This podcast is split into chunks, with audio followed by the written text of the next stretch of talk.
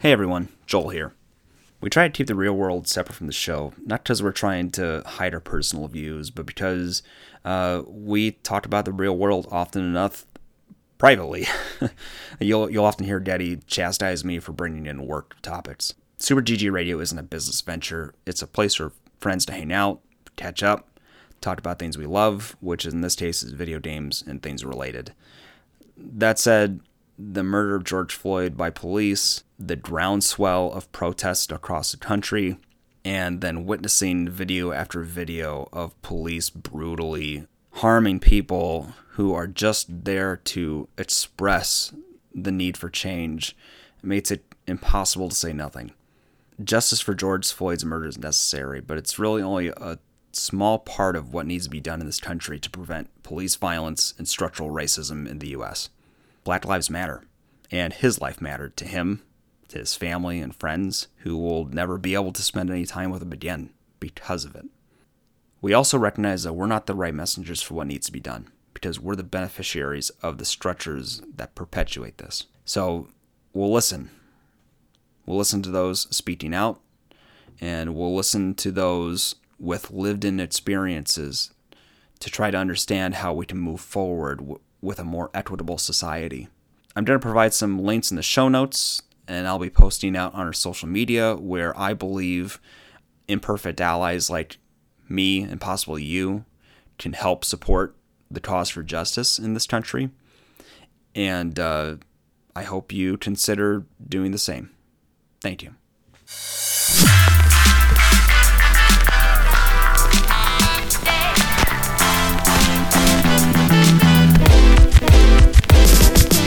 What's good, Internet? Welcome to session 67 of Super GG Radio, where friends chat about video games and all things adjacent. Under threat of being canceled and replaced, we have actually banished Alex to Mementos, where he's battling for his life. Which means this week, I'm your host, Joel DeWitt Coon. Coon? Is it Coon? Yeah. Oh, okay. W- with me this week is our first runner up, Eric Deddy Dedinger. Hey, Deddy, we finally did it. Hot damn, I can't believe you and me got canceled, but Alex is actually the person who's not here. C- can you let me introduce the next person? You know, it's, it's a lot of responsibility, but I'll trust you. Oh, hey, y'all. We got our very own Kefka here, Kevin Hartwig. Uh, thanks for having me, guys. Um, Kefka did nothing wrong to start, and honestly, neither did. Uh, uh, who's the bad guy in Chrono Trigger? Lavos. Are you sure? We have a real We'll solid episode this week. First, we did tactical and early adopters give Kevin a shot at the news before hearing about his exploits in Kojima Land in the backlog blog. But first, early adopters, where we play alphas, betas, and games you bought when there were 15 minutes left during the opening sale on Steam. Fact.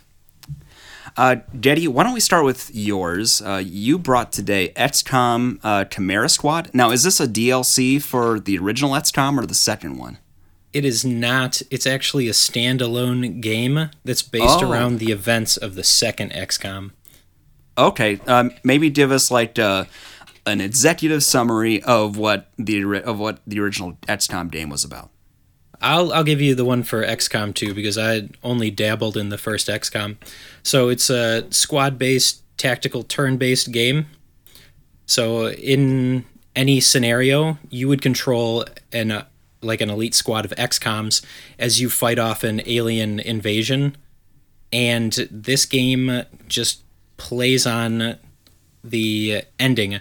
So in the the ending of XCOM, you like successfully repel all of the aliens. You kick them off of the planet. Uh, but this kind of takes it a step further, and it says, "Hey, now it's however many years down the line, and now a bunch of the alien civilizations have integrated into the human, uh, just into Earth. I guess that's a better way Oh. to say it. There's there's some interspecies marriage and uh, Oh, man. cross pollination going on. Is that I d- what's happening? I don't know if any of that's going on, uh, but you have in the original XCOM, or at least XCOM 2, your squad was primarily based uh, with human characters. In this one, you get characters that are from all the different species from across the the galaxy. Oh, okay. awesome. Okay. Uh, so So- I, I'm going to take a guess that there's probably some variance between the different uh, species uh, that you get to choose and play with, right? Yeah. So, it, I mean, you can even take it a step further and create like your own characters, uh, but you have to use like the editing software to do that. I've actually grabbed a couple of mods that people had created to put Garrus from Mass Effect and uh, Snake Nice. into Cool. my version. I haven't I haven't gotten a chance to use them yet, but the uh, Um, yeah, go ahead. well, I, no, no, go. You finish that thought. Oh, no, I was gonna say that the the thing that is really uh, drawing me into it is that the skills that each of the different people can get are much more diverse than what previously was in XCOM. Because in XCOM 2, you'd have like a, a couple of different classes. So you'd have like a ranger, you'd have uh, somebody that's like a sniper, somebody that uses uh, tech, and then they would have like a skill tree. Well, this takes it a step further with the squad members being different species. So you have like uh, one of the guys that's like a mind flayer from XCOM 2. So now you can use his abilities to try and like take over, shut down people. And it actually does a better job of some of this stuff than what I liked in Mutant Zero Year. Because Such as? it felt like the tree and even the diversity of characters. So you had like pretty diverse characters. Like mm-hmm. you had the duck, you had the boar, Bormin, and yeah, what Dux was his name, and mm-hmm. their trees were pretty limited, and some of the skills overlapped.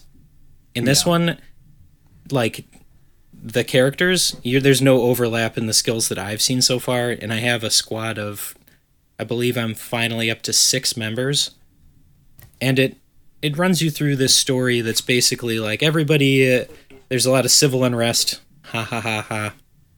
And uh, the XCOM squad is brought into the city to try and you know quell that unrest and try and solve who killed the mayor Yeah, go figure. Civil unrest is really compelling storylines Yeah. until it's happening in real life. Um, Yep. yeah And I'm sorry, Harwood, you were going to want to say something there. Yeah, no. So, so I've heard a lot, including in, in your description here, a lot about XCOM as a tactical, squad-based, turn-based game. Um, and then Joel, you've told me a lot about how, um, like Fire Emblem's combat is also like a sort of tactical and group-based. Is that right?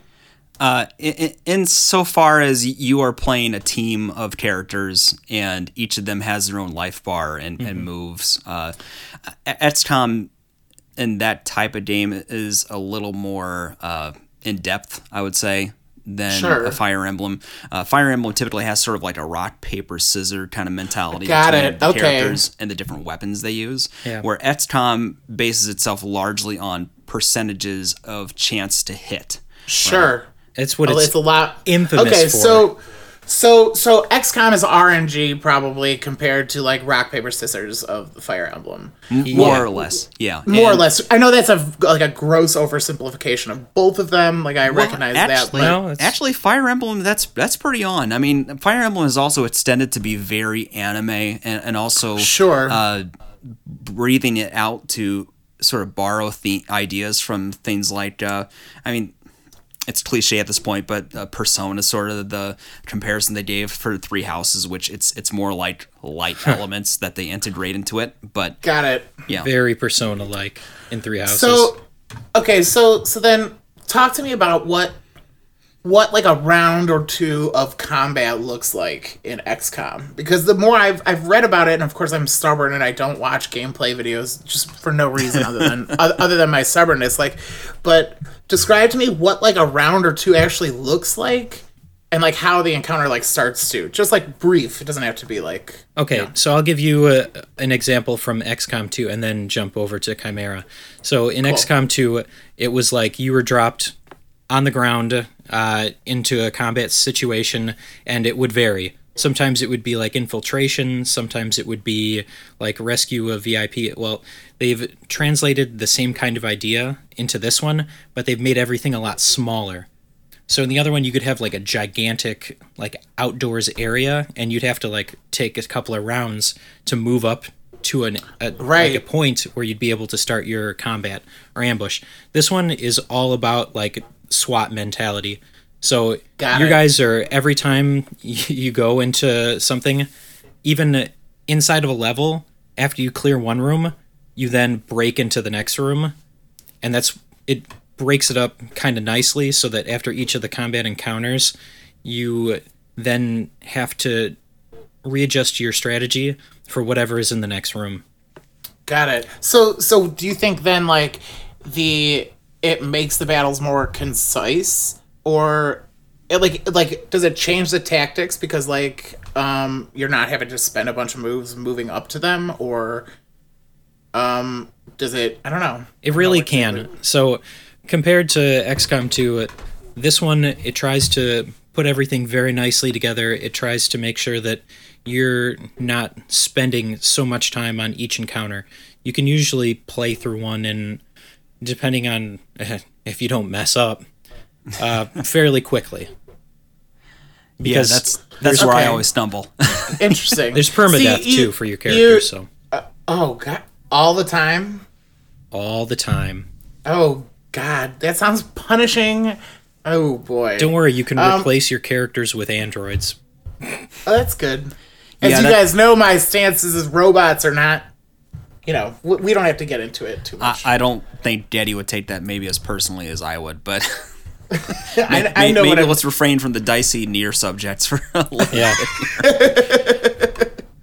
um, Yeah, Yeah, if one of your squad mates goes down, then you can bring in. Uh, it's more like a robot. It's not really an android. got it, got it. And they can fill in, but they don't have any of the really cool abilities like your other characters do.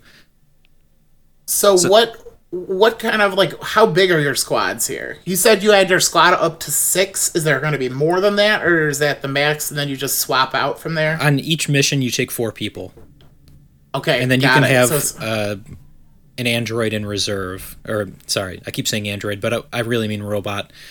And then you can. Uh, so one of the things that was great and also terrible about XCOM 2 is that you had access to the spaceship. Or it wasn't even a spaceship, I guess it was just like a I think uh, the giant floating, not floating, the giant flying ship from Avengers. You Got remember it. it with the the shield helicarrier kind of thing? yep. So they had they had one of those in the game, and you could go to like different bays, and you could be like, all right, I'm gonna build a, a lab here, and then you would assign a crew member to the lab, and then they'd be able to, you know, develop different equipment for you. So they've actually compacted it into this game where once you have these extra squad members, then you can take one of those people, you can put them on reconnaissance. So uh, they'll do a task that'll either bring in more money, it'll bring in more intelligence on the enemies, or it'll bring in these power cores that you need in order to to do research. So it's really like they took XCOM 2 and they they picked some of the nicer things from it, but I've seen one of the gripes that I have is that some of the the graphical things that happen are pretty bad. At one point my character was like hovering above the ground. Like he jumped over a railing and he was like running at a guy, but he was still like four feet off the ground, so it looks ridiculous. Was it? Did you at least have a good time when it happened? I was kind of frustrated. So one of the things Oh, some, that okay, is that matters. Well, the thing that's really frustrating about any XCOM game, and uh, anybody that's played it will tell you this, is that uh, the randomly generated chance to hit. It's it's bull. Yes. Yeah, I have heard that. Like it that is. It, the game cheats. I'm sorry. it'll be like Yeah, 99 percent, 99 percent chance, and then you miss. Yeah, like 95% chance. Like you got the high ground. You got like a really good weapon, and then lo and behold, like the guy somehow dodges out of the way at the last second. Like, yeah, no. Yeah, so that's yeah, I, I agree with wholly with you, and I've got my reasons for why I, I don't usually touch these level of strategy games, but uh, I will say uh, there was a game I played called Phantom Doctrine uh, hell last year sometime, and that was like the one thing that I did like a lot about that game compared to an XCOM was that they gave you a percentage, but they didn't do a percentage chance to hit. It was you're going to do this percentage amount of damage based off of where you're positioned at, where the enemy's positioned at, how far away you are, what obstacles you have. And so instead of taking into account all those things and making it a random variable of whether or not you'll hit at all, it was just like, okay, you're going to hit, but this, this, and this is going to blunt the damage. Right. I actually picked that up on Switch because it was two bucks a couple of weeks ago. Oh yeah, the, the, uh, that got dirt cheap. yeah, right. I was like, oh, this was on my radar too. Like, nice. Yeah, I Along actually with- like these games a lot. Yeah, I I wish I liked them more. I, it's one of those genres that like I feel like if I had more time, I would be more inclined to be like, yes, I'm gonna take one of these, I'm gonna dive in, and I'm just gonna hit my head against the wall until I figure it out. But that barrier of spending an hour in a mission and then getting wiped out partway through and then realizing like shit i've got to start all over in this mission is yeah. just But it's this, that threshold that's a little too much for me these missions are nice and short, so it doesn't feel like as bad as in XCOM 2, where you're like, all right, so you spend all of the time like getting your guys into position, like trying to flank the enemy, and then one of the giant faceless monsters. Uh, that's one of the things that. Uh, I should really mention this because this is comical, at least to me. But in XCOM 2, some of the humans that would be like hostages would actually turn out to be faceless monsters. And what a faceless monster is, it's like a nine foot tall, kind of like. He looks like a clay man.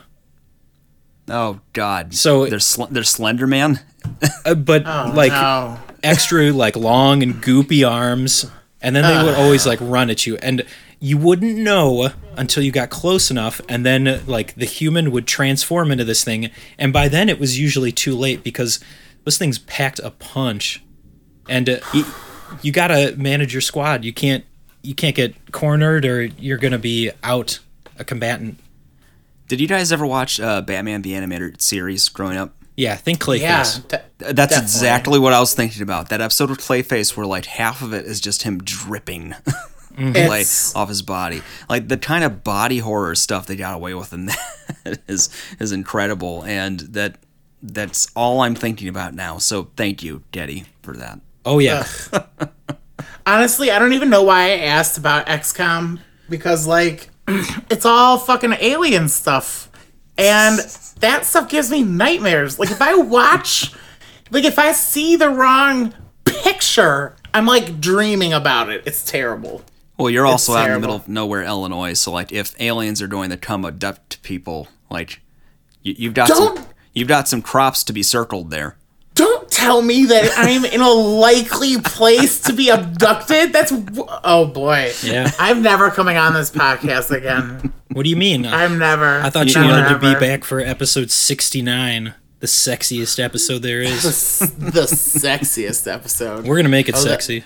Oh, the things we're gonna do to the news. Uh, yeah. Save it uh getty is there anything else you wanted to mention about XCOM Chimera Squad?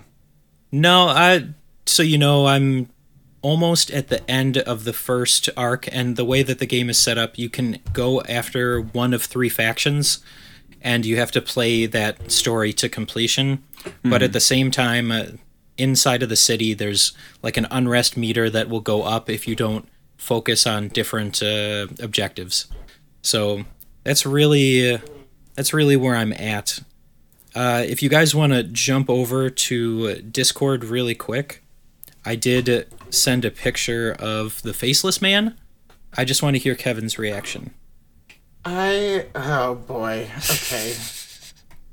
I hope that's what I just did. I'm Oh, my computer's sparing me and saying something that uh, I, I do not have the app for performing this action. Really? I'll tell you what I'll tell you what. Um mine's not opening it. Oh wait, no, it just downloaded it. Uh, Yeah, wait. I don't have the app for this either. This is good. I shouldn't have the app for this. Whatever you're trying to do, Ah, hold Don't. on. Denied. Let me see if I can. I was trying to spare you all the keyboard clicking. All right, hold on, hold on. sparing. So while you're sparing- doing that, uh, you're playing this on PS4. Uh, no, I'm playing it on Steam because I bought Oh, it okay. for ten dollars during the Oh. opening sale for it, and that's why Okay. that's why the opening joke was when there was 15 minutes left because I literally was sitting on it and I was between Oh, all right, all right. Gears of War and I was between this and I was like, well, my current graphics card can't handle Gears, so I guess I'm getting XCOM. we, we have gears at home. uh, oh boy. Well, uh, we'll wait for you to find. Oh, uh, I'm seeing typing. You're Are you? looking right now. Uh Yeah. oh. He's Getty's searching for it right now. I'm gonna find it. Don't worry. Okay. I'll get all you right. that We'll- we'll- nightmare fuel. We'll, we'll come back to that. Uh, thanks for sharing. I, I don't think that's for me, but uh, you know, it, it does sound like they've at least uh, tweaked things that could make it a little more engaging than what I remember XCOM to be when I played it. So, Oh yeah. and Getty, I still owe you, uh, Getty Hartwood, I still owe you Fire Emblem. I'll get that to you someday. Don't even worry about it. I mean, do you do do get it to me? you know, don't worry about it not being here already. Uh, no, I'm, I'm. You got plenty of divinity to distract you. I know. Uh, so that said, uh, I also brought in a game I'm playing right now. What? And it is called Hunt Down. You brought a game? I did bring a game. Does Alex Uh, know? No, it's it's our secret. Okay. Don't tell him. He doesn't listen. It's fine. Uh, so Hunt Down is a game that is basically on like every platform. There we go. That you could possibly find, and it is a 2D. Oh my god, what is that? That's a faceless. oh God, You, uh, I- that's I was- honestly that's that's not as bad as. Ugh, it's pretty. Sorry to cut you off, Joel, It's- but look I- at how I don't- goopy his I skin don't- looks. I don't know. That's that's like clay. Fa- that's like that's too realistic. That that makes it worse. They- They've got a sheen on that thing where it is just, it is wonderfully what rendered. That's Yeah. true. yes. God damn it, Hart. Uh, Jetty. yeah, don't I'm, don't. I, I want to default to blaming you, Hartwood. I, I understand. I understand. Default people's default blaming me. I've gotten it for 35 years. Don't even don't I mean- sweat it. to be fair, it, it is you know. To be, to be fair. Yeah. Okay. uh, We're not we're not co-opting Letterkenny. Yeah. No, no, I know. All right. So what- Hunt what- Down is a, a 2D side-scrolling uh, shooting game. Uh, so think like, I, I guess let's start with the baseline of like Contra. Although it's not even a great comparison. Oh, think and I say Contra, that but be- not. Well, I, I say that in only that like it is a game where you go through a series of levels, running and gunning, picking up different weapons along the way that gives you other types of things to play with and toys to play with, and you're shooting down a bunch of enemies till you get to the end of the level where there's a boss. So like, if you want to be reductionist about it, that's what it is. but uh, there are a few key differences, and because they're because this is such a straightforward genre of game, we're not going to sit on it too long. But uh, I only want to bring this up because I think it's a, a really cool game. Uh, it is very stylistically cool. So the pixel art of the actual in-game level to level is fine. It's not like amazing standout, but they've got these awesome splash screens, like loading screens, where it will show like a different profile of enemies or the character you're playing as. And I should probably back up real quick to say the premise is that you are in a world where uh, in the city you live in has been broken up into four rival gangs. Uh, the police state has been dismantled, and then the only people there to bring order are mercenaries. Uh, So you get to choose between three mercenaries. Keep it quiet, Hartwood. Uh, Yeah. Three mercenaries, which uh, are distinct, different characters that have their different abilities. But I do they chose one- represent the different gangs? No, because you're actually fighting the Danes. Okay. So like, uh, I chose Anaconda. Uh, she Ooh. is a Ooh, it's uh, Nicki Minaj. she don't. she don't want none. Unless you got. unless you got buns. Uh-huh. can we can we co-op Sir Mix a lot? Nope. I think No. I don't think any co-oping should happen I, tonight. I'm not feeling comfortable about cultural appropriation, Hartwig. I, let's fair. let's- I'm yeah. gonna check out Hunt Down and Anaconda to see how. Uh, sh- she is a uh, sort of a, a tall, leather-clad, uh, trench coat wearing, eye patch wearing badass, uh, and she is out of the three. I felt like the most distinct personality out of the three, so that's why I chose her.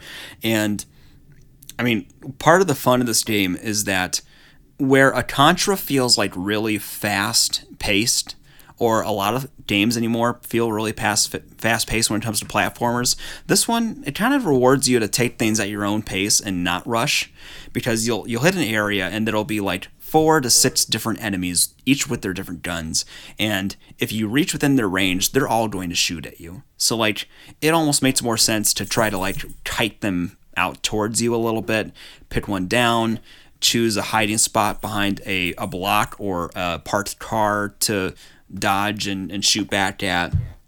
And uh, the enemies are actually, uh, generally speaking, a little samey, but they have enough distinct enemies at certain spots that keeps it mixed up a little bit.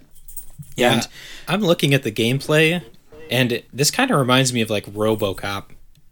Oh my god, I I was going to mention RoboCop, but I felt like it would be too dated of, of a comparison. Like the environment and like the giant robots in the background. Yeah, this looks fun. Yes, I mean, and that's part of it too. Is that it evokes that clear picture of me playing RoboCop as a kid on my parents' Amiga Commodore computer, like just these big kind of chunky character models. Uh, it's a slower paced thing. You have to be like deliberate about your movement a little bit, and it, it's it's very much that, except it's got a bit of like a grungy look. Again, kind of like RoboCop. The characters all say stuff that's not it's it's quippy a little bit without being cringy. You know, it, it's more like '80s action movie style without being like too over the top. So, you know, like your character will be like, "Oh, that's disgusting," or like uh, start yelling in like anger if she starts shooting stuff and, and things like that. It's there's a lot of personality in this thing, and, and that really elevates it to something pretty cool to me. And, and the bosses themselves. So each zone, there's four of them, and they'll have a different theme, and then each level will have a boss, and then there'll be a final boss for that area. And each boss has their own patterns that feel actually pretty distinct between each other. So like no boss feels the same or rehashed. And hmm, so That's good. so, like- because I have some points on that Yeah. on that point later. okay. but uh, I I won't I won't linger on this too long just because again like it is one of those games. It's a very good one of those games. I would recommend it to anybody that had the kind of reaction Getty had where he looked at it and you said like, "Hey, I know what this looks like. This looks cool." Yeah. Uh, but yeah, check it out on Steam or wherever you play your games. It's gonna be there. Uh, it's a pretty neat thing. Sweet. oh yeah. Wait. I saw literally one picture of it, and I'm like, "Yep, Yep. yes, Yes. Oh man, double yes. Okay. Yeah. He's so excited Okay. now. It literally was like t- the two first Google image pictures. I was like, oh shit. Oh, double shit. yes. but it, it's a pretty cool game. Like the, it, it's just yeah. Uh, we we won't we won't uh, sit on this any further. But uh, Yeah. you know, it's it's I highly recommend it. Uh, I am not reading this because I feel anything but jovial. Uh, other than just spending time with you guys, you know, this has been delightful. So I, Sure, I, I think the change in management's working. Yeah. Uh, Yeah, definitely. should we get some Uh, free no- ice cream during the break, guys? yeah. Yeah. I, oh my god. You know, I used Vanilla. to I used to work at this ice cream shop. Uh, it was called uh, Whitey's. Uh, um, Uh, that I mean that that wasn't a joke. wait, wait. that's Did you literally work at an ice cream shop That's for literally real? what it's called. what was their I used. specialty? I worked at a whitey, uh, or not a whitey, at an ice cream shop also. Yeah. In in high school, like let me put it this way: the reason why they always name it Dave that it was called that way is because the guy's name was Whitey, or his nickname was Whitey, because of his white hair, supposedly. Sure. You never met him? I I think he was well before my time. Like, Oh, he, gosh. he- like the, the photo on the wall back when I worked there in high school, it was like an old timey photo. Uh, so After I stopped mining for gold, I opened up one of them newfangled ice cream shops. I took the girl I was sweet on to the ice cream shop. Yeah, we got yeah. we got a scoop of butter pecan. What you? My name's Jonathan, but they call me Whitey O'Houlihan. We've got vanilla and vanilla. All right, we'll be right back.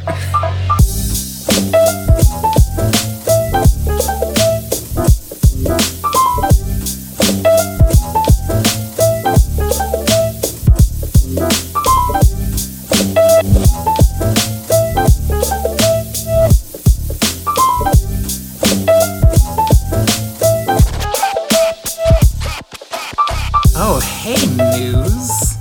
I've got a real solid snake right here just for you. Samantha and I have been looking to include a news member into our marriage. The oh. rolling R really makes it a lot worse. It's Yeah, so it does. it. I even typed in there creepy R rolling sound.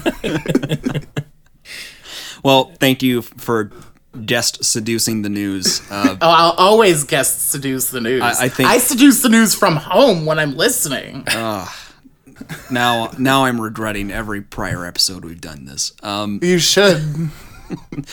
uh, it's not going to be a surprise to anybody that there's pretty much almost no news going on right now, uh, given the turmoil in our country right now.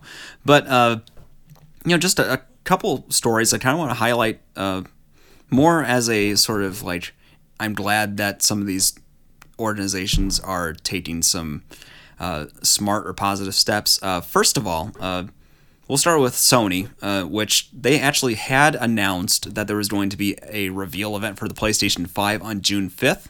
And then earlier this week, they promptly postponed it indefinitely until, uh, you know, all this, you know, calms down a little bit. Uh, seems sensible given the attention everybody's having on, rightly, you know, uh, civil rights issues uh, played in our country right now. It's not the first time that we've seen it, and I don't think it's going to be the last time that we see a move like this this year. I No, I no, think not it's at been all. a hard year, and even when Naughty Dog pulled uh, pulled back and said that they weren't going to release Last of Us until I mean it's supposed to be out in a couple of weeks, but even I feel like the content for that game is going to be pretty heavy. Yeah, it's a definitely, and I think that like what people play kind of does matter about how like how where they are like emotionally in general. Like I know um when we bought at my house Disco Elysium, like we were quitting cigarettes, and that alone was like too much. It was too much in that game. that game is too deeply about addiction and mental health. Like, um, and that's just a small example there. Right. It's it, it is fascinating to me how much my mood has changed with the kind of games I want to consume. Uh, even like Hunt Down, which I I really liked that game, but some of the tone and the premise for the game even is kind of giving me a, sick feeling a little bit sometimes because of the whole like uh, you know the the police state has dismantled so suddenly you have rogue mercenaries acting as you know the the lawgivers and it's just all really uh, a, a little bit too tangentially related. And, and like you said Getty The Last of Us is such a heavy heavy game uh, I, I mean that that'd be like trying to watch There Will Be Blood right now or uh, uh, Requiem for a Dream Yep. I mean, just just stuff that like I, I need something to uplift myself. So it's it's been a lot of like Smash Brothers, Heave Ho. Um, I- I got one for you. that- yeah, fire It's- away. It's this game where you play as a high school student and Uh-huh. you steal the hearts of a whole bunch of people. No, no, no. Come on. There's nothing that makes you feel better than hanging out with your friends and texting them and having a cat tell you to go to bed. There, I have the opposite problem. My cat won't shut up when we're trying to sleep. Uh, don't even get me started on cats. Yeah, I let's still, let's I not. still haven't played Cat Quest. It's just sitting sitting in my library. Yeah, you should play that. I mean, if, if you want to talk to animals, we could do fraud fractions. I don't. I don't. Exact. There will be exactly one one way that frogs will be referenced in this episode, and it will not be fractions. He's so upset. I won't have it. That I, I, I, in fact, it, in fact, this is how on the fucking edge I am right now. Okay, the fact that you would sully me receipt, you know that I got Frog in Metal Gear Solid 4. You know how proud I was of that, even though I found out on the internet afterwards that it was just because I side jumped a bunch of times. Don't don't care. Better than elephant, okay? Uh, and you bring up frog fractions? Oh boy. Wow. Oh, boy. This I- I- escalated I- I- very what- quickly. what do you Yeah. have against educational games, Hartwood? I'll, This- I'll first of all, for, let me tell you what I have. You have to build up to skills, okay? Frog fractions throws all kinds of logarithmics. I can't even. He can't even even. the math portion, even the math portion of frog frac. It should have been simple addition. Don't I can't. I cannot. I cannot cr- critique every step of frog. All right. So anyway, Persona Five is a lot of fun right now. Actually, I, I was talking to Kelly uh, last night, and I was like, I, I can't do anything right now. I just need to do something like kind of mindless and light and breezy and funny. And sh- we had gotten her a game called Code Realize like last year sometime for cheap from GameStop, just because it looked like one of those like choose your own adventure narrative games. And she pops it in. We played for an hour last night. An hour. 45 minutes before they even introduce the character you're playing as. Before that is just like 45 minutes of preamble back and forth between all these anime characters that are What is this? weird fa- weird facsimiles of historical figures and fictional characters and like talking about how they're going to it's like it's like a facsimile of like Lupin the Third and uh Christ, what what was another one? Like, was it? I can't even remember anymore. But like, Uh, you this- had me the at Lupin, called so the game's called Code Realize, and, and it, it's basically like a visual novel, and Oh, it, it is like pass. a weird visual romance novel, and like it, it blew my mind because my thought was like, oh, they're gonna give you like every couple minutes a dialogue choice, you know? But no, it's just it was just like an hour of reading, and then like the character you play as didn't even show That's- up, and Joel, And that's also- straight up a visual novel. And, and also and also they let you choose the character's name. Never They use messed it, up. right? They messed up the find and replace because they had the default name like for the first half hour Oh, that's amazing. before they switched to the That's so- second. I, That's so dumb. Like I, I, that. Okay. I, I- I'll spare I'll spare more details until uh, if Kelly wants to come on and talk about it once All we're right. done. But like, All right. uh, she'll she'll have stuff. that's- she'll have stuff she needs to say. that's where the duet household is right now. All right. Uh, the only other thing we had to touch on was that uh, humble bumble humble bun, humble bundle Hubba Bubba. Hubba Bubba uh, announced that they're making a $1 million fund to publish and promote games developed by black creators.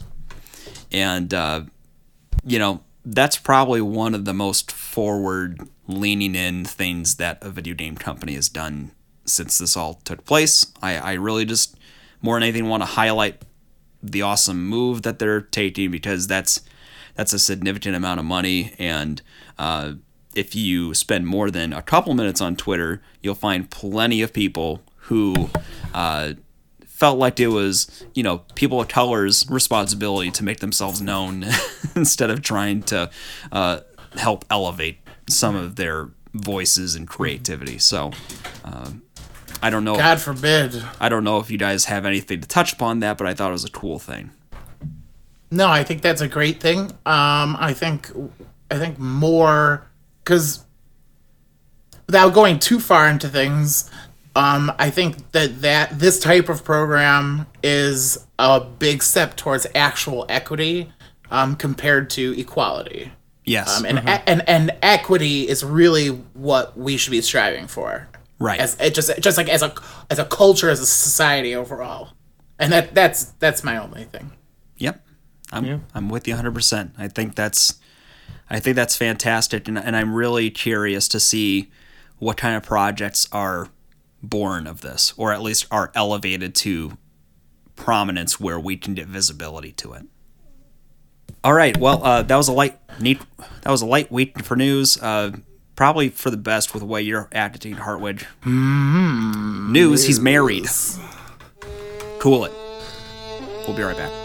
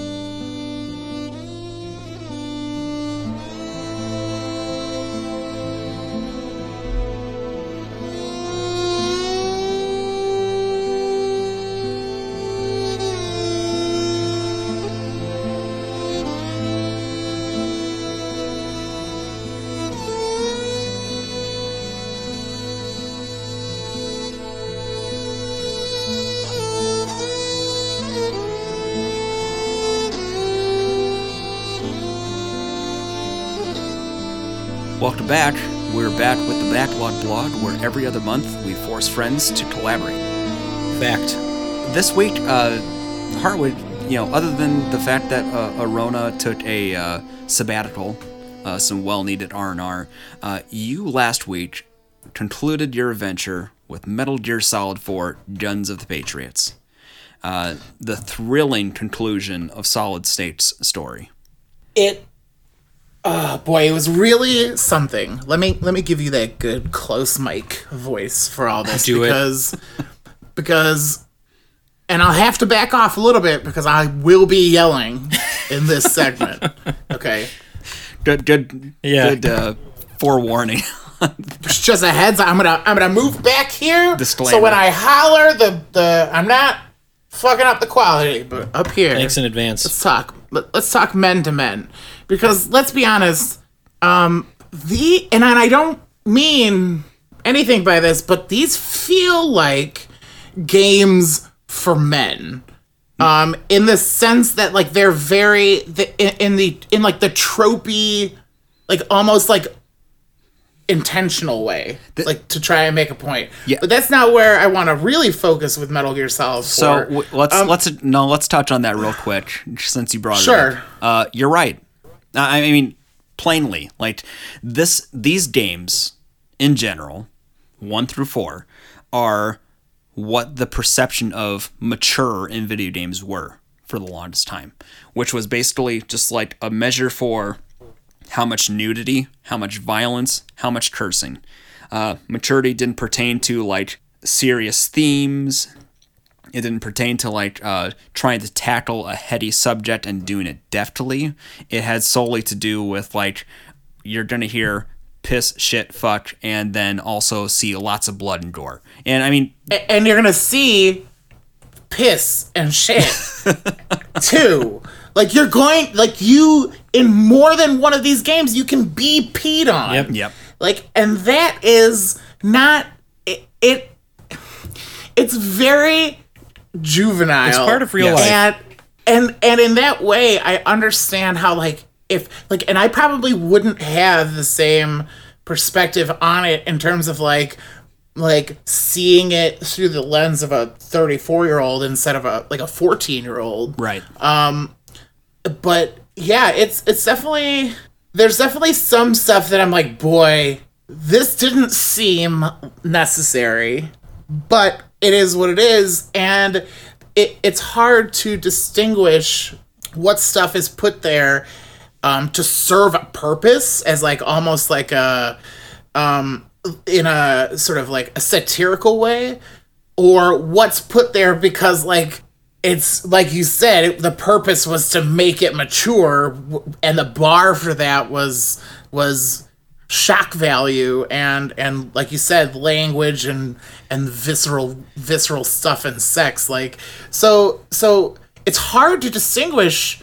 what stuff is satire in Metal Gear Solid and what stuff is legitimately problematic I think um I I would say that when in doubt, legitimately problematic. And, and I mean, part part of it's my mindset right now, just because I I don't see nuance in satire when it comes to some media and also people who try to play things off as satire, where it, it's so heavy handed and overwrought where it doesn't feel like it's intentional as much as it is Right. someone trying to use the framing of satire to try to push what they're trying to get through, you know?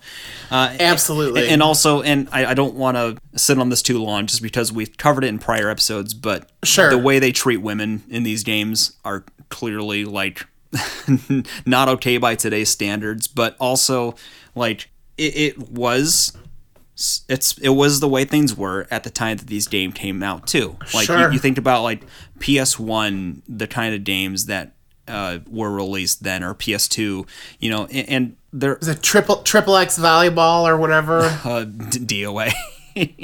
yeah, There you go. Right. So like that, and it's it's a partially a reflection of the maturity of video games as a uh, pastime. I think number one, but then number two, it's how the industry has sort of broadened the market to be more inclusive to people other than straight white men like us. So right like uh, if you're only focusing on, on a core demographic of one subsection of people then the range of product you're going to bring into there uh, is going to be pretty narrow and this Yeah. this would seem like a part of that narrow band of kind of stories and sensibilities that you'd bring into it right uh, so in, that sense yeah I, I sorry i didn't want to touch on this too much just because i know Sure. you got a lot to talk about but Yeah, uh, uh, no, but the, but the and the and to transition away from this, the one final point about the representation of women in these games, and the thing that it didn't,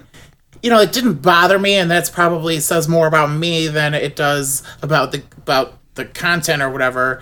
Um, but it wasn't until this one in four that I really got frustrated because like I ha- because there's these great female characters that have been created throughout the three game three games leading up to this one Yep. and i feel like they they got there was a little bit of disservice happening and like pushed to the side when like it can't just be oh my god i'm forgetting all their names uh, is it meryl yeah, yeah. The Meryl situation is especially what bothered me. Like, and I get that, like, uh, the that that was an interesting story to tell, but like, I didn't need her to f- like fall in love with a guy who's been her like that just it, it even though the actual direction and the the scene of it happening with the music and and that that's that's probably my favorite overall moment of the game was that like jumping back and forth between these like all is lost moments um, from characters. But then I, like i couldn't help but be like this feels forced. Yes. You know what i mean? Yes. Uh, i mean like it felt So Yeah. so already Metal Gear Solid storytelling is heavy-handed, right? I mean, there, there's Yeah. no Kojima does not understand subtlety or he doesn't care for it. I, I mean that that's it's one or two. And I don't think he cares. If you read about if he's think if you read about stuff he's informed by, I, I think it's more that it's just the style he prefers. Because like uh, Snake Snake Plissken, you know, I mean, i can't i can't even i can't even I, I mean, I feel because like I, I sense of- watched the video for Peace Walker, Yeah. right? Um, and the the there's a character named uh Doctor Strangelove. What is that? What what is? But it's not even like something to do with atomic block. Like, I said, it was just like he doesn't care. yeah, he just he doesn't care. Very You're just absolutely right. heavy-handed, and it slaps you in the face, and he keeps doing it again and again and again. And like I don't and here's here's the worst part is that this was hands down Metal Gear Solid 4 hands down the best game so far Mm-hmm. um of the of them not I wouldn't rank any Now- of these in my my top list but You're, you're talking about in terms of gameplay specifically, Um, or even including the story. I I think I really love what they did with Raiden in this game. really? For one thing, yeah. Okay. Except for the except for the fucking end where him and Well, Rose let's- let's- again. Yep. Okay. Let's let's try to handle things a little bit in chronological order. I'm I'm A I'm trying. I, I'm, But, I'm trying for sure. So so We'll, the we'll game touch upon the- we'll touch upon the conclusion in a bit. Let let's right. Let's so so the Yeah. So in general, like um the way the game starts with like you being in this like in a combat zone, like moving through the street, like um I felt like that that moment feels so far so long ago. And the most memorable part of that whole sequence was when Raiden comes out and you see him being I mean, amazing. Mm-hmm. Like, it, like in my opinion, like Raiden is straight up the hero of this movie. Or of this movie. That's It funny. felt like a movie, That- right? It does. It does. It really does. Um, but I felt like the the the this game is the best in gameplay, hands down. Uh, that, and that just I think goes along with like how technology changed compared to when the you know things just advance Right. so i felt like that felt natural i thought it was gorgeous for for how long ago that it came out yeah, PlayStation Um, PlayStation Three game. I mean, we're Yep. we're talking about what eight to ten years ago by now. Yeah. So so I, I was really impressed, especially once I fixed my computer and it was running appropriately. like that that makes a big a big difference. But I also feel like in a lot of the ways that the narrative like progressed that it was one of my one of my favorites so far. I and it might have had to do a little bit with how much better it played and that my overall experience was more positive. Um, so I can't quite differentiate too too well between those things, but I definitely like enjoyed it a lot more. I love like Otacon. Uh, he's just like it's just a great character. Um, I hated that they like, and that bothered me too. Like I, the, the uh, let's take things slow. So, so the game goes a lot of directions, and you you it really does feel like they went back and they were like, okay, how the hell do we make these three games fit together? Yes. like what like what are like i don't and you guys have to tell me what you think. But like it feels more like making it up as it was going along. Like the first game comes out great. The second game comes out like great. It's sort of connect you know what i mean? Mm-hmm. The third game's gonna be a time timeline jump back like that's what we're gonna do with the and then they were like well we don't know what to do. Like i don't think that there was some grand narrative that he had ahead of time. What? the games 100% strike me as somebody flying by the suite of the seat the seat of their narrative pants okay? And i like i love even how much metal gear solid 4 tried to like package things up. Um i thought it was interesting and and this was this is one of those things that i'm like is that intentional? Or did does kojima just like ha ha ha girls? Um but like all of the all of the villains were fem or all the bosses were female basically besides like the you know some of the main people like vamp is vamp we'll save a section for him later Sure. Um, yeah. but it did a little bit not that like women can't be villains or like be used or whatever like because none of their stories were particularly like they're all like super dark um like origins of the bosses um which i did feel like were besides the specifically how they all ended basically identically, um, I thought the bosses were definitely the most terrifying in this one. Um, and even though they still didn't make like a ton of sense, and we never really got an explanation of of the sense. Besides, like nanobots or whatever, you know, Metal Gear, Metal Gear. Nanotechnology. Metal Metal Gear. Um, Vamp is an actual vampire. What? Honestly, Nope, I can't even nanomachines. I, miss me miss me with some vamp conversation. Okay, so before we get to Vamp, uh, Oh, come on. to to, res- to respond to your question about uh, premeditated Oh, yeah. versus BS and uh, the Beauty and the Beast Corps, which you're referring to, uh, m- my sense has been that you're right, Harwood. I, I think basically he handled it as he went along, and it's not to say that that's the wrong way. Because like, uh, if you're a fan of Breaking Bad or Better Call Saul, if you've ever listened to like some of their podcasts where they discuss the writing method, they don't have things planned out. But a good writer seems to understand their characters well enough to understand the line where it uh, strains uh, credibility in the storytelling and understands logically where characters will, will go. And I don't think Kojima or the people around the Metal Gear Solid series necessarily care, cared all that much about it. Like, Yeah. I, I and that's I mean, it's up to them to choose that, but that that's why they go into such outrageous territory. And also, if I recall right, like based on things I read before, Kojima didn't want to do Metal Gear Solid 4. I, I think he was I think he was done with three. The series was too profitable. they sort of brought him along for like a one more ride kind of thing. And, and then after that, this was like that's why there's such a tone of finality to this, right?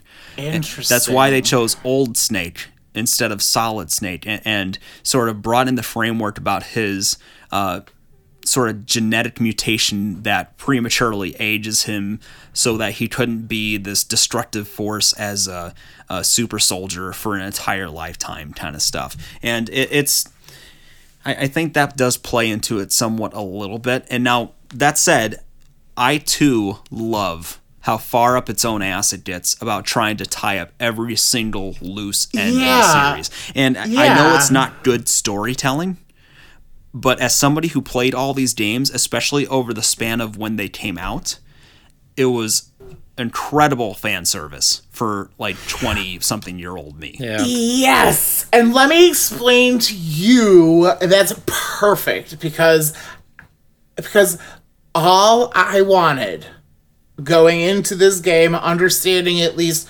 chronologically where we were, okay, a little bit. I wanted nothing more than to see more Psycho Mantis somehow. and so when no no but i'm serious and i and and the way that like they reference like oh you'll have to deal with mantis like blah blah blah like and you're like oh what and then you don't really hear that specific thing referenced for a while and then then you start to realize that like all of the bosses are like so, like sort of callback bosses but like not really Right. um, and then like Mantis is like on the fucking nose. um, and then at the end of that fight, it actually it's like actually Psycho Mantis is Yes. back in the back in effect. Snake, I missed you. Like uh, like um yeah, That's, so, so as somebody who's like been so deep in these games as like a, a full on adult, I felt every every squeeze, every drop of that mm-hmm. fan service, and I didn't I didn't like it all. Like some of it, bo- like it bothered me that they brought up Rose and Raiden again. Yep. Like what? Like why? I, Okay. I'll tell you who. Let me throw in my two cents on this because I, I just want to be heard. I feel like when he went in to pitch these games, he had a beginning and part of an ending, or at least an ending, and then he was like, "Ah, we'll figure it out as we go." And then that's where it just escalates and escalates and escalates to this completely ridiculous thing. It's in this game, Kevin, you hit it on the head. They did the callback bosses. But then you remember in Metal Gear 2 when they allude to the fact that it's like a recreation of the original Shadow Moses. And Yeah. these are all of the same things that Snake had to deal with. So even at that point, they were already like, haha, you don't know it yet, but you've done all of this before, and you'll continue to do it. Yeah, and like, uh, but like, I, I also I also think that like the Beauty and the Beast Corps, I agree that like there is something that could have been compelling there, but they didn't deliver on it. They sort of allude slightly, like you said, to the prior uh, bosses that uh, you know they mentioned obliquely, but I think the underdevelopment might have been purposeful, if only because like there's so many characters at play throughout this game. It, it- and and it- there's so much focus on the history of the series and and trying to tie that into the current events of what's happening in the game that I don't think that they would have been able to squeeze in proper development of these characters or uh, or at least they didn't have an interest to because they wanted to focus the story on the old characters. It's it's kind of like uh, it's kind of like the new Star Wars movies, right? Where they have all these new characters in it that could have potential to be interesting, but they sacrificed their development in the service of the old characters. Yep. Yeah. Uh, yeah. There was a it's such it's it's such like a um and I didn't go as back and forth as I did on the other games. And that's sort of like where I'm getting my own I think this is my favorite one of them. Because because there's way even though like sure there's a moment at there's like a uh Raiden and Rose moment at the end that is infuriating and like a few other moments throughout that I'm just like what the fuck or why the fuck? Um but I felt like it didn't happen as much as it did with the old ones where where the highs of these amazing boss fights are like matched with these like lows of like this isn't like I hate this or this gameplay is very frustrating, you know what I mean? Whereas I really feel like 4 sort of like evens that all out but still has these crazy peaks. Um Like And- like when Snake ever has his ego bruised, his stamina bar goes down. His yeah, yes, like that's or like he's like or uh, he gets punched by uh somebody and his his stamina goes all the way down to one um or whatever. Like yeah, there there was a lot and and the iPod thing, I thought when I first I'll tell you what. When I first saw iPod, that's so fucking stupid. He should have had a zoom, right? That's so. yeah, it, yeah. It was a brand. It was a brand loyalty issues where my yeah. Did, you- did Um, you remember when they uh, asked you to switch the Blu-ray disc? He, they did ask me to switch a disc, and there was a time during the Psycho Mantis fight where like um the Kojima input thing came up on my screen again, Yep. like for like video input, like Hideo Hideo two or whatever. Right. So like that definitely happened. Like, um, but like I just don't feel like it just it made sense for one of the bosses when I defeated them to like have and I and I don't remember which one it was even that it made sense for. Um, I probably thought it for the first one, and then for the rest of them, I was just like, "This feels reused." But the way the boss, like, after they come out of their, they fall out of their miniature Metal Gears. Are they wearing? I don't know what the apparatus, what you call them. Bo- let's just Okay. call it bodysuit. I'm not sure there's Yeah, the- yeah. Yeah, so so when they come out of their bodysuit after you beat them and they're like lurching towards you in like and like girl from the ring style. And also Like like, that- weirdly seductive too. Yeah, Yeah. like that made that made sense to me the first time that it was used. Um the second time it was used, it made no sense to me at all.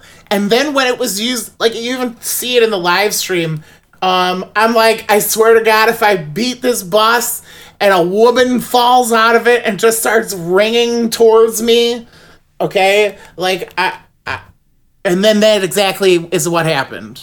And I and I don't know what happens if she catches you because I was too terrified in all all of the moments to do anything but launch rockets at her until she died. Yep. So I don't I don't know what that makes me. Also, this game gave me the most genuine scare that I've had in any of these games, or maybe any game in a while, since I played Doom 3 by myself in my dorm room in college. um, when Mantis is during the Mantis uh, battle, um, at one point, one of her moves is like a skipping through space towards you, like charge. And um, the first time she did it to me, it caught me completely off guard. Yes. killed me, and I screamed. like, I, like it was really like, uh, yeah. It was. I think I, I think I clipped a highlight of it on on the Twitch channel. Yeah, it- it's Um, it was sort of like this disturbing kind of uh, stitter movie. Yeah, Right? yep. Yeah. a lot and i'll tell you what the imagery in this game much more disturbing than in the past games Yeah. I would agree. the all all of the the the limbs on all the robots whether it was the legs on the the big leaping guys that you you see at the beginning i don't remember the name of all the They're of all called the different geckos, I think. Yeah. Yes, Right. those those yeah. So whether it's those legs and how they're like looking at a sprinter in short shorts with with like alien feet, uh, it, and or obviously my least favorite part of the entire game, the little seeker ball things that had three arms on them Yes. that came in swarms. Um, that's another thing I clipped on the Super GG Twitch. Um, was me accidentally getting to an area where like I shot and like twenty of them flooded out of the wall, like a hole in the wall, and uh, so that was good. Um, but yeah, the I thought the bosses were difficult, and the way that they referenced old bosses, I felt it was okay at least. But um, like I didn't feel like I don't know. So w- one thing I'm kind of surprised by that we haven't touched on yet, and I, I say this because it, it really is his story. Uh, is uh, we haven't really touched much on Snake himself and the journey Yeah. he goes through. And I mean, you kind of alluded to your thoughts already by saying like, you know, Raiden's kind of the hero in your mind of this story. But uh, I, I guess maybe provide a few thoughts on that. Well, oh boy. So th- it, it's such a um it's really hard for me because of how I've played these like back to back to back. Um especially with this one in this question you're asking me to differentiate between Big Boss Snake and Solid Snake. So so if you were to refer to like Metal Gear Solid 3 Snake, would you call that Naked Snake or Big Boss or is it like Uh, personally, I would call him Naked Snake, but like that's okay. you know, you know, I, I mean, th- that that's mincing hairs a little bit, just because like the title Big Boss is just the thing that he gets at the end. That's who he's referred Sure. to after the fact, and for story's sake, like if you're thinking in context of Solid Snake, he was always Big Boss, right? To him, Right. And right. so- that's okay, that's but, true. But like the, you know, I, I will just tell you from like when I played this at first, uh, having my history with the series and seeing the trailer for the first time, it blew my mind that they had Snake being this old man. Like, it, Yeah, it, did too. It was such a wild way from in my mind for them to twist it to have it be this sundowning story about how he's basically just like struggling to do the most basic things while completing this spec ops mission. Yeah, here, here, here. That's such a good point. and, and this, such a good this sort point. of like one last ride kind of uh, story. I mean, it's almost kind of cowboy esque in that way. And definitely. and I don't I don't know what trailers I recall see, you seen, but one of the first trailers I saw of this is sort of at the beginning of the story. They have a, a quick preamble about like you know war has changed, and then they're talking through the different ways that uh, war has been modernized, uh, standardized. Uh, dun, IT, uh, ID tad guns to ID tad soldiers, etc. And and then he pops out like this old man in uh, a hood and stuff, hiding his view. But like the first trailer I saw, you know, they reached the point where he does his little monologue of like this is my final mission my final punishment and then alludes to the idea that he's going to shoot himself at the end with It- without the context of what happens in the story It. I'll, I'll tell you what. That moment.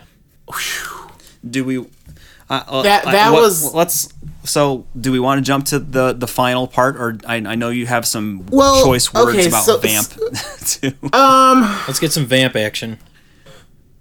I mean, listen. I appreciate that they rationalized his abilities a little bit. Like a little. Like I know it's still the same old like, uh, nano machines. Pew, done. Like and so and so I won't talk too much about Vamp because like I expect I'll never see him again. And if that happens, like I'm I'm a I'm a happy camper. Okay? I'm a happy vamper.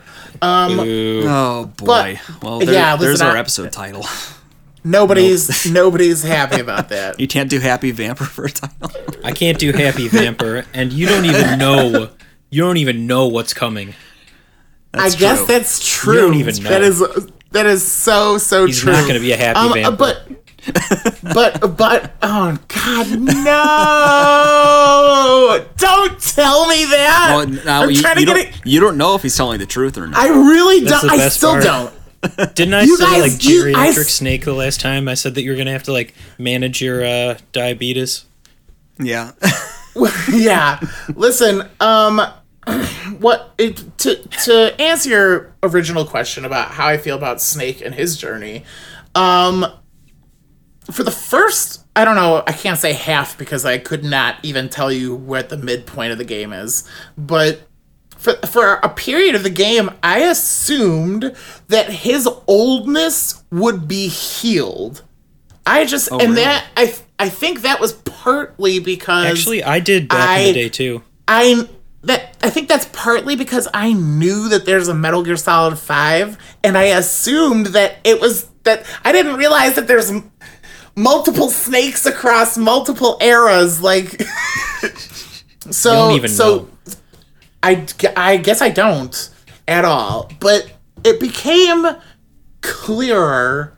I, I couldn't tell you exactly when, but it, it became pretty clear that this was a swan song. Is that right? Am I using that? Yep. Okay, for for Snake, and for Solid Snake, and I think that it hit all the buttons that it needed to hit for me in order to feel like this was the way for him to to conclude this.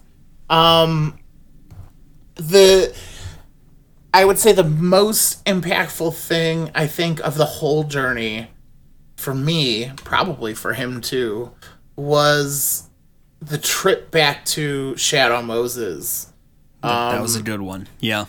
that really and not just the transition like like fuckery of, of like you have to go do this like that's that, like like Kojima-ness like aside I actually do think that it was used that that technique was used really effective in that moment Yeah. um so so I, I think that him going back there and him also lear- i mean learning all that he did um in terms of like finding out about like uh, all the history.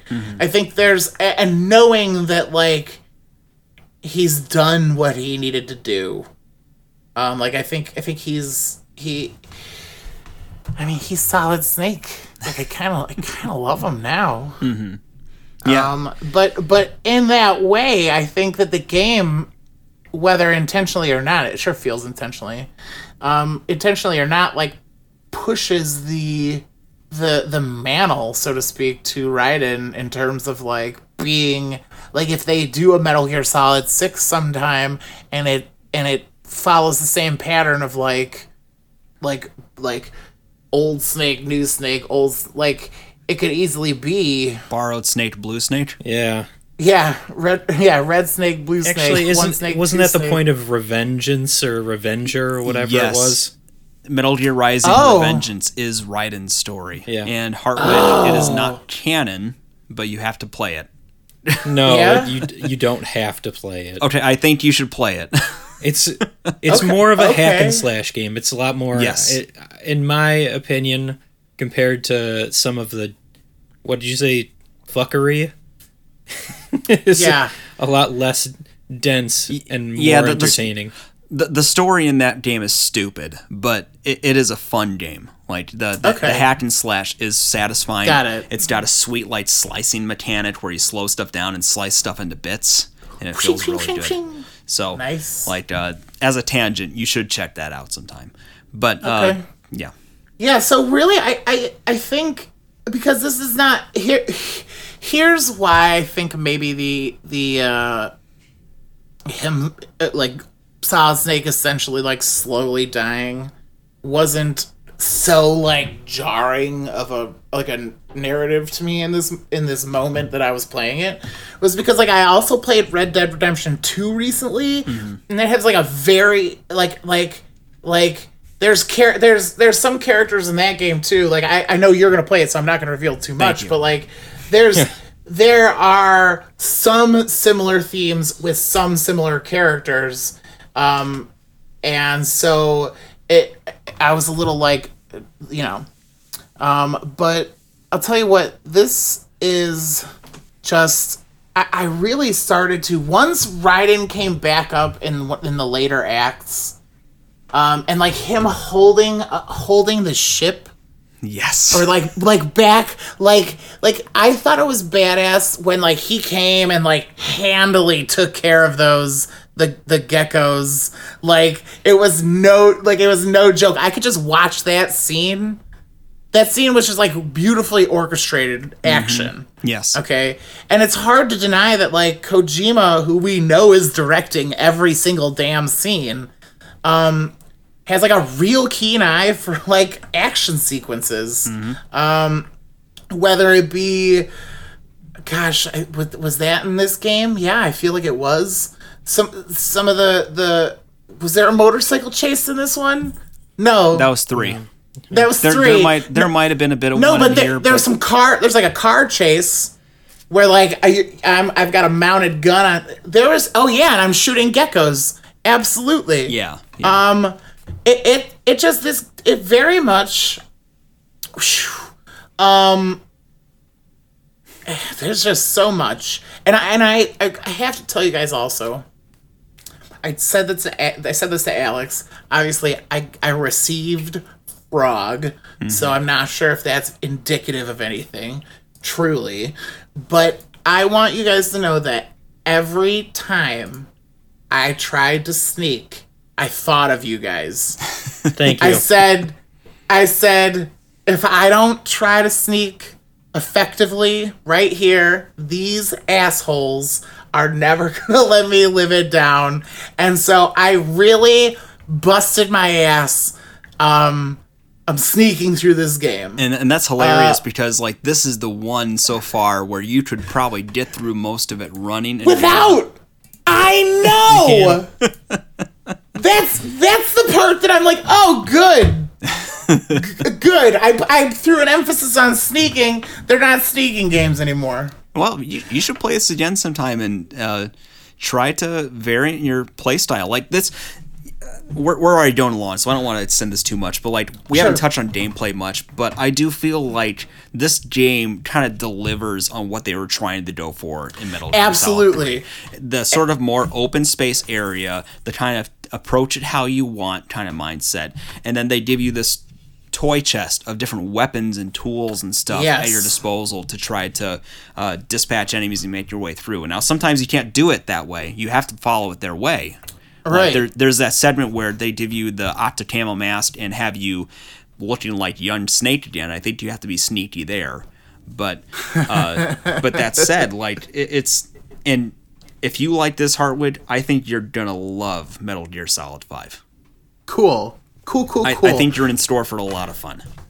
Um, that's really great. That that's exciting to hear. Yeah, the one in terms of gameplay thing that I was like, I, I just there's so many guns. I didn't feel compelled to use that many. There were like a few different situations. I'm like rocket launcher, um, like not M16, uh, AR-15, whatever, with a silencer. Like the, like I just like a, Alex keeps telling me like, "Ah, throw throw landmines, dude, throw landmines." I'm like, "For what?"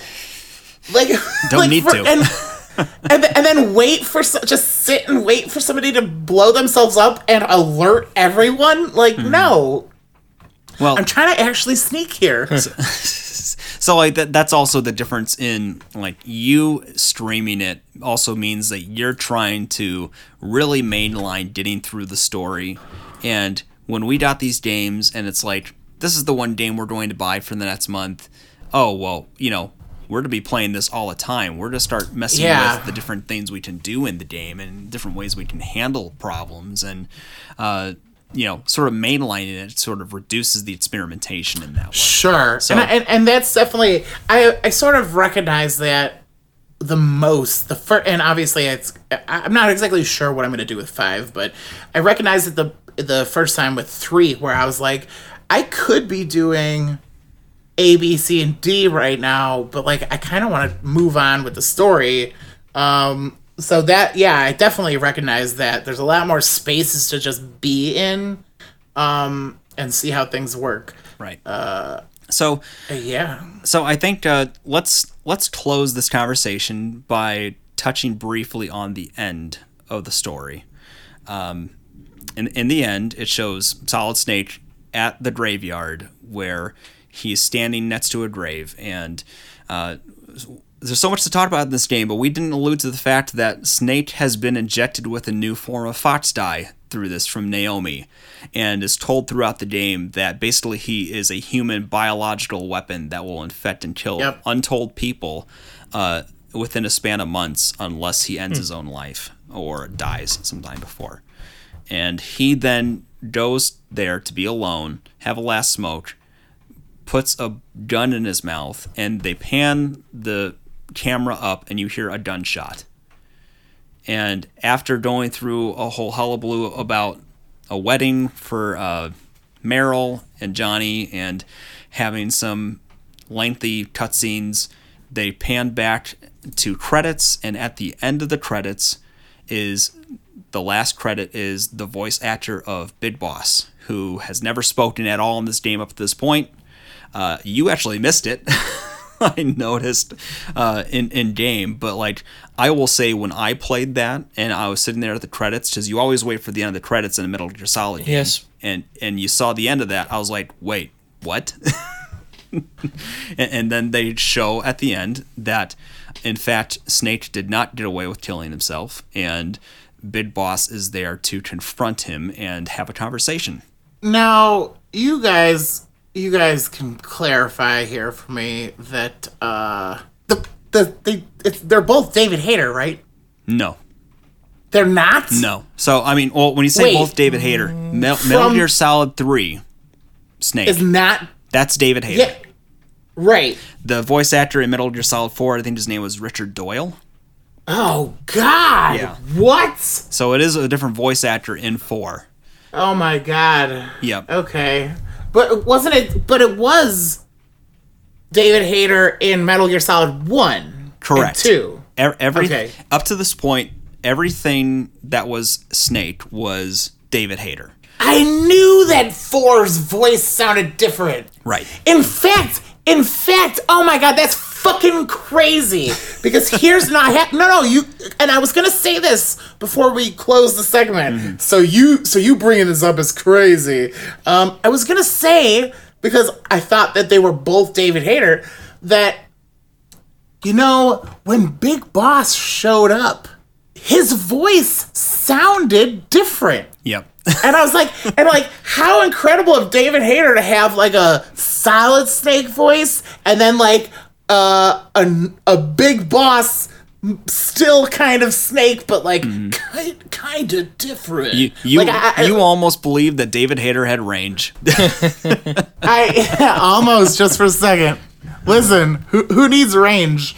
Not him. Who needs who needs range when you're solid fucking snake? Yep. Well, you know who else doesn't need range? Mm-hmm. Um, uh, and who I encountered in Peace Walker when I watched was um, oh my god, nope, totally blanking on his head. Oh, this so on his name. He does the voice of Spike and Mugen. Oh, okay. I know who you're talking about then. Um. I, I, oh, that, this is infuriating. I at least have to like say his name. but I guess uh, beyond the voice acting, uh, do you have any parting thoughts about the conclusion of the story? Yeah, I mean, I. It feels it. It feels a little bit like why. like it feels like why leave it on that, especially since like we we know now that like he probably thought it was the last one he'd ever do. Right. So like, why just? It feels like a ha ha ha ha ha ha. Fuck you! I little do you know I'm never working with Konami again. Like, like, um, I don't know. I don't know. In in general, I felt like the end was incredible. Um, but and like heavy and like like thick, like like kind of like a like like a muck Yeah. but not not like not like in a not like in a bad way. Like I didn't find it necessarily like super cringy.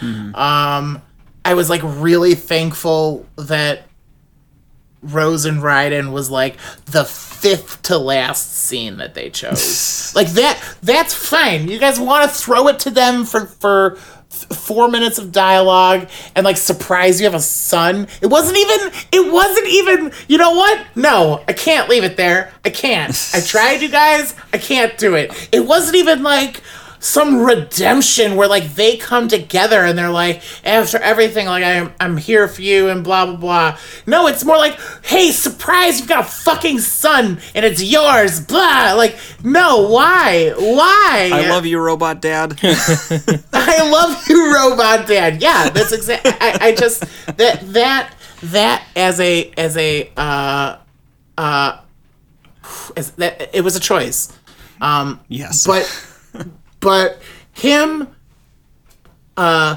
appearing to kill himself and then credits roll was gnarly I, I honestly, when I first saw the ending, I was a little disappointed that they pivoted back from that. Uh, I felt it. Kind yeah. I felt it kind of undercut the gravity of how they ended it.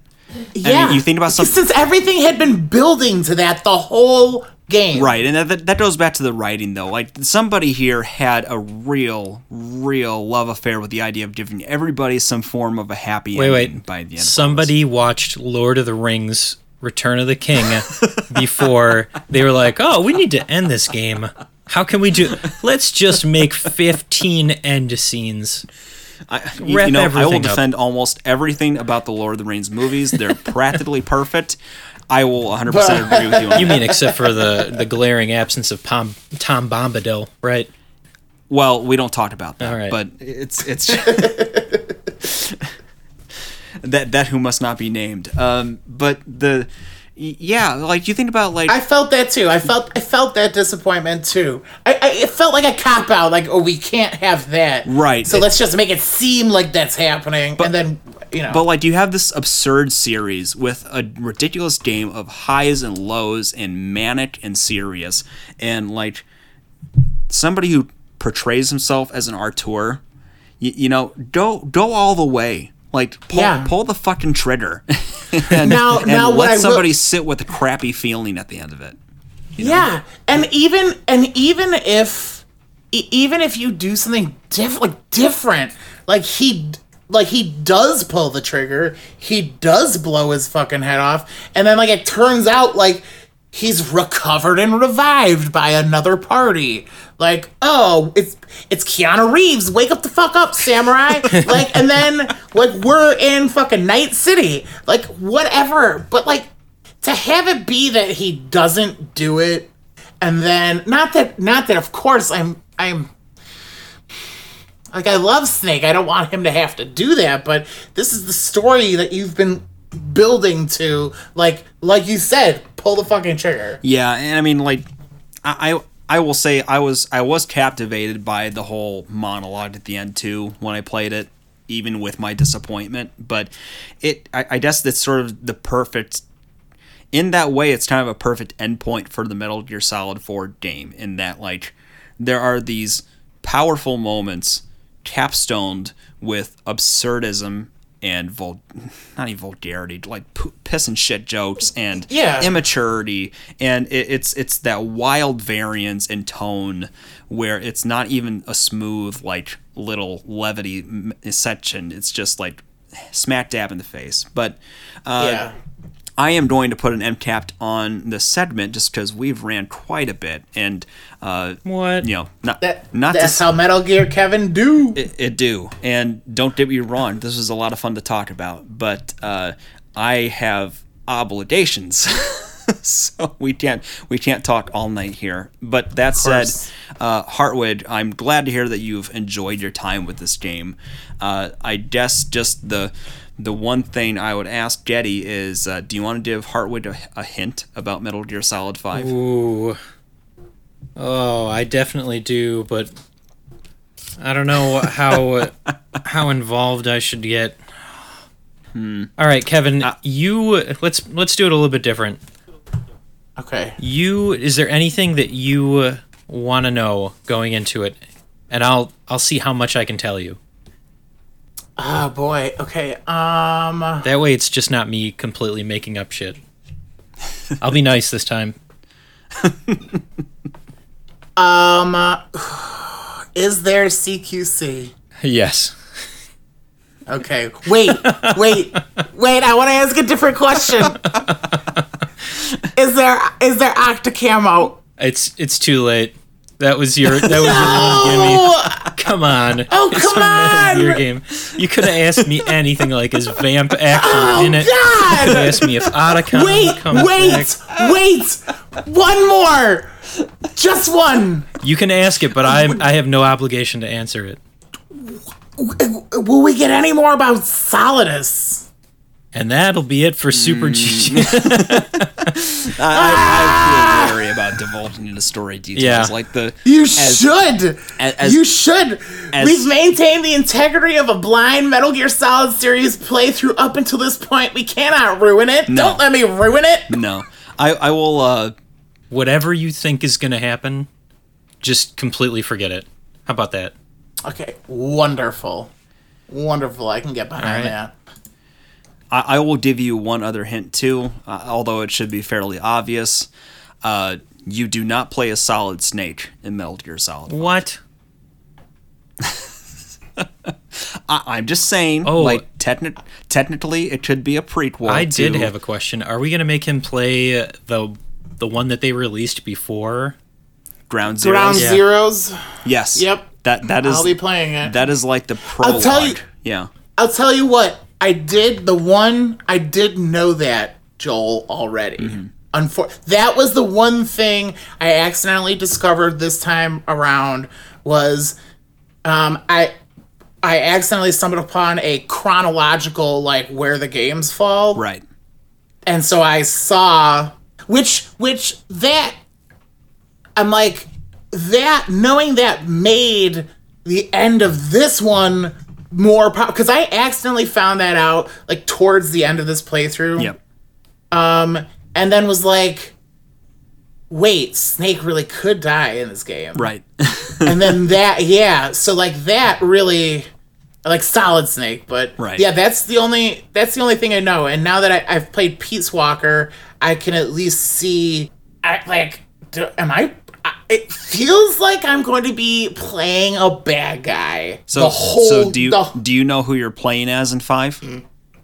well, I think I play as Big Boss. Okay. Isn't it Big Boss after Peace Walker? That's the chronological order. Yeah. Hmm. Right. Hmm. Yes, that was the thing I accidentally discovered. Um, was in the yeah. So, but yeah, no, that's that's all I know. So I I just assume that it's like big boss, and here's your adventure. Like, so maybe I can make Big Boss as good or bad as I want. I mean, everybody's the hero of their own story. Yeah. No, wrong. Raiden is the hero. wrong. R- Raiden is hero. Rose isn't even a hero to herself. Fuck Rose. I I can't.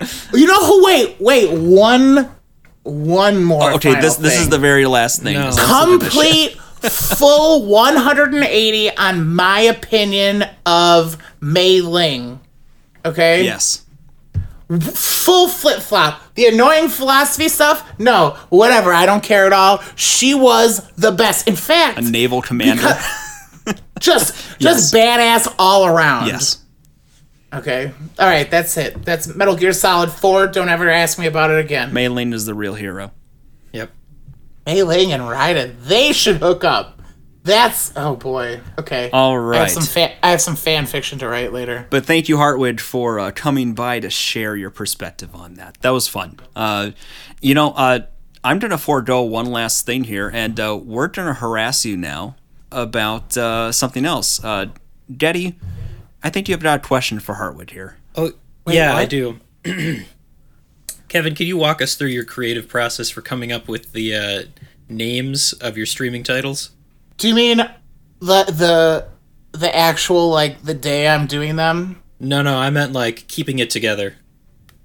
Oh yeah. Okay. So so Because obviously I feel like, like, Metal you Gear missed Friday. like a lot of good opportunities to name that yeah. that stream. Divinity? No, no, no. So here, so so specifically, if we're talking about Thursday night, we titled it "Keeping It Together" because um th- in the second act of the game, which we have just gotten to uh, last episode, we've been there for two episodes now, actually. Um, in the main town square where all the merchants are, where you have to do all of your buying and selling, which like inventory management is like a big part of Divinity, and like gearing up when you level. Um, and wh- one of the characters in that section has some like heavily repetitious scripted dialogue and one of them is her asking somebody like keeping it together Brie um and so because of that and because like on the divinity subreddit um that's basically the only meme that i've seen consistently uh, uh associated with divinity i figured it would be a great thing to name our our our stream. Now it didn't become relevant to any viewers until the last two episodes when we got to this section. So like and we we said that right away. We said you're not gonna get the name, but as soon as you watch a sing, go back and watch last week's episode, even five minutes of it while we're in the Driftwood Market, and it'll be like keeping it together, Brie. Oh, I'm all right as long as I don't think about it too much. Oh well, you, it never you're, you're safe among friends. Never like I, it's burnt into my fucking brain. You guys have to have like NPC script from games you've played a lot that's burnt into your head, right? What are you buying? Like, yeah. You make it to the Cloud District a lot. Ugh, of course you won't. Like, like there, it's yeah. So that's how we. And I'll tell you what, our Divinity stream has very closely unintentionally lined up with this quarantine situation, and so we like to have everybody uh, ask themselves, ask each other, like, are you are you keeping it together? Are we keeping it together? Let's help each other keep it together. So that's that's where that's where that came. Okay, so now that you switched this into self help, you, you've ruined our opportunity to really rad you on. Yep. this. So you- Yeah. Thank, thank you for Uh, thank you uh. for spoiling the fun for us. Okay, hold on, hold on. How would you like me to respond? Whereas you can still razz No, me? it's okay. Let No. us name your next No. uh, stream. Let us name your. You know what? You know what? That's You fine. know we might. We gotta. We gotta. We gotta. Hey, an all hey. ages. GG's Hey. channel. Hey, hey, hey, you know what? And that'll be it for this week's Super GG Radio. Before we go, you can find us on Twitter at Super GG Radio and twitch.tv slash Super GG Radio, where uh, Alex is going to be off this week uh, doing his misadventure. We're hoping he's having fun. Uh, Kelly and I will come back to streaming someday, and continue uh, Coffee and Chrono Trigger when we're feeling it. Uh, as you might understand, uh, world events have precluded that a bit, and we're just trying to huddle down. Harwood is taking a different tact on Thursdays, as mentioned, with uh, keeping it together with Kevin and Sam. I don't remember if that's even the right order of the name, but deal with it. And uh, Harwood, are you going to start Metal Gear Solid 5 this week? I believe I am going to be starting Metal Gear Solid 5 Ground Zeroes, as I understand it, Okay. this Friday. Um, yeah. I and and let me just tell you also, I'm so thankful to be done with PlayStation Now. Um, not and, and listen, been a wonderful service that has allowed me to play many games that I didn't have access to before for free because my friends are very generous. With that said, I like Steam better. Understandable. and uh, this game will, will look very nice on your PC. Ooh, I'm Yep. excited. I think you'll be able to. But I, think you'll be able to finish uh, Ground Zeroes in one go if That you is what-. So That is what Alex said. Was that I'd probably be able to finish it in one one shot. Um, that that was another question. Maybe that maybe we end the episode and then I just ask you guys off off recording. Fair So, enough. If you'd like to reach us with questions or input, our email address is superggradio at gmail.com and provide a review on iTunes or the podcast app of your choice. Thanks for listening and good game, Daddy. Good game. You forgot Sunday Night Match. I'm so sorry. It's okay. Alex did it last Thank- week too. Thank you for reminding me. I really want to watch you guys play that sometime. It just so happens that that's like one of the times where my kids can get my undivided attention anymore. That's okay. I will. I want. I want to watch. We're gonna figure that out, and I am going to watch you tonight uh, on Friday, Harwood too. Wonderful. And good game, Harwood. Thank you, GG guys. Good night, everybody. Take care of yourselves.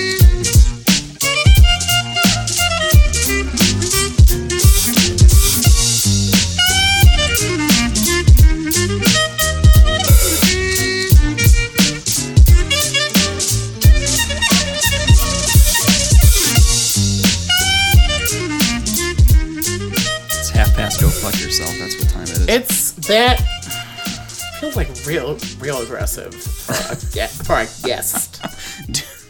Come on, I- come on.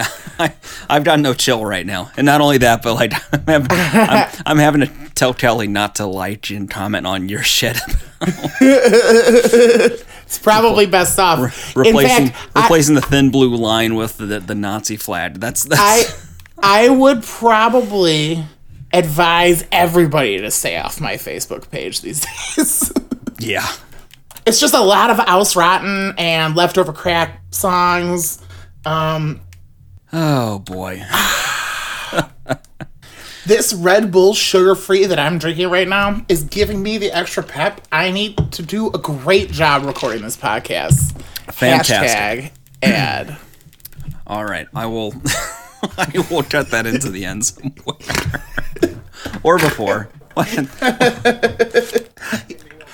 I give you I give you these tasty, tasty bits And you could just put anywhere you want, baby. All right, let's let's save the tasty bits for recording. Let's. All right. All right, let's go. Perfect. Let me just zoom in. Because I'm blind as a bat. Uh, Google Docs. I can't figure out how to do anything with you. Also, who's keeping it at 11 font? What are we, 16 years old? I just Okay. use We're what's in the doc, okay? We're not double spacing shit, are we? Nobody needs to double space, but watch this. Just like, shit, bump it to 12. Okay, you doing that as I was zooming in just ensured that I had to zoom back out. Made it like nine Okay. pages. I'm gonna be scrolling for. Oh my god. Okay, all right, all right. Fair point. Fair point. I rescind my edit. That's that's a that was a huge mistake. I'll go back. It's an undo button. I just zoomed out. What are you doing? What do you want from me? Try to make it easier. I want you to stop touching things. All right, let's do this. Go to your room. You're grounded. Ah man, Ugh, not again. Fine, my Sega's in there. Oh. All right, are we ready? Yep. Ready.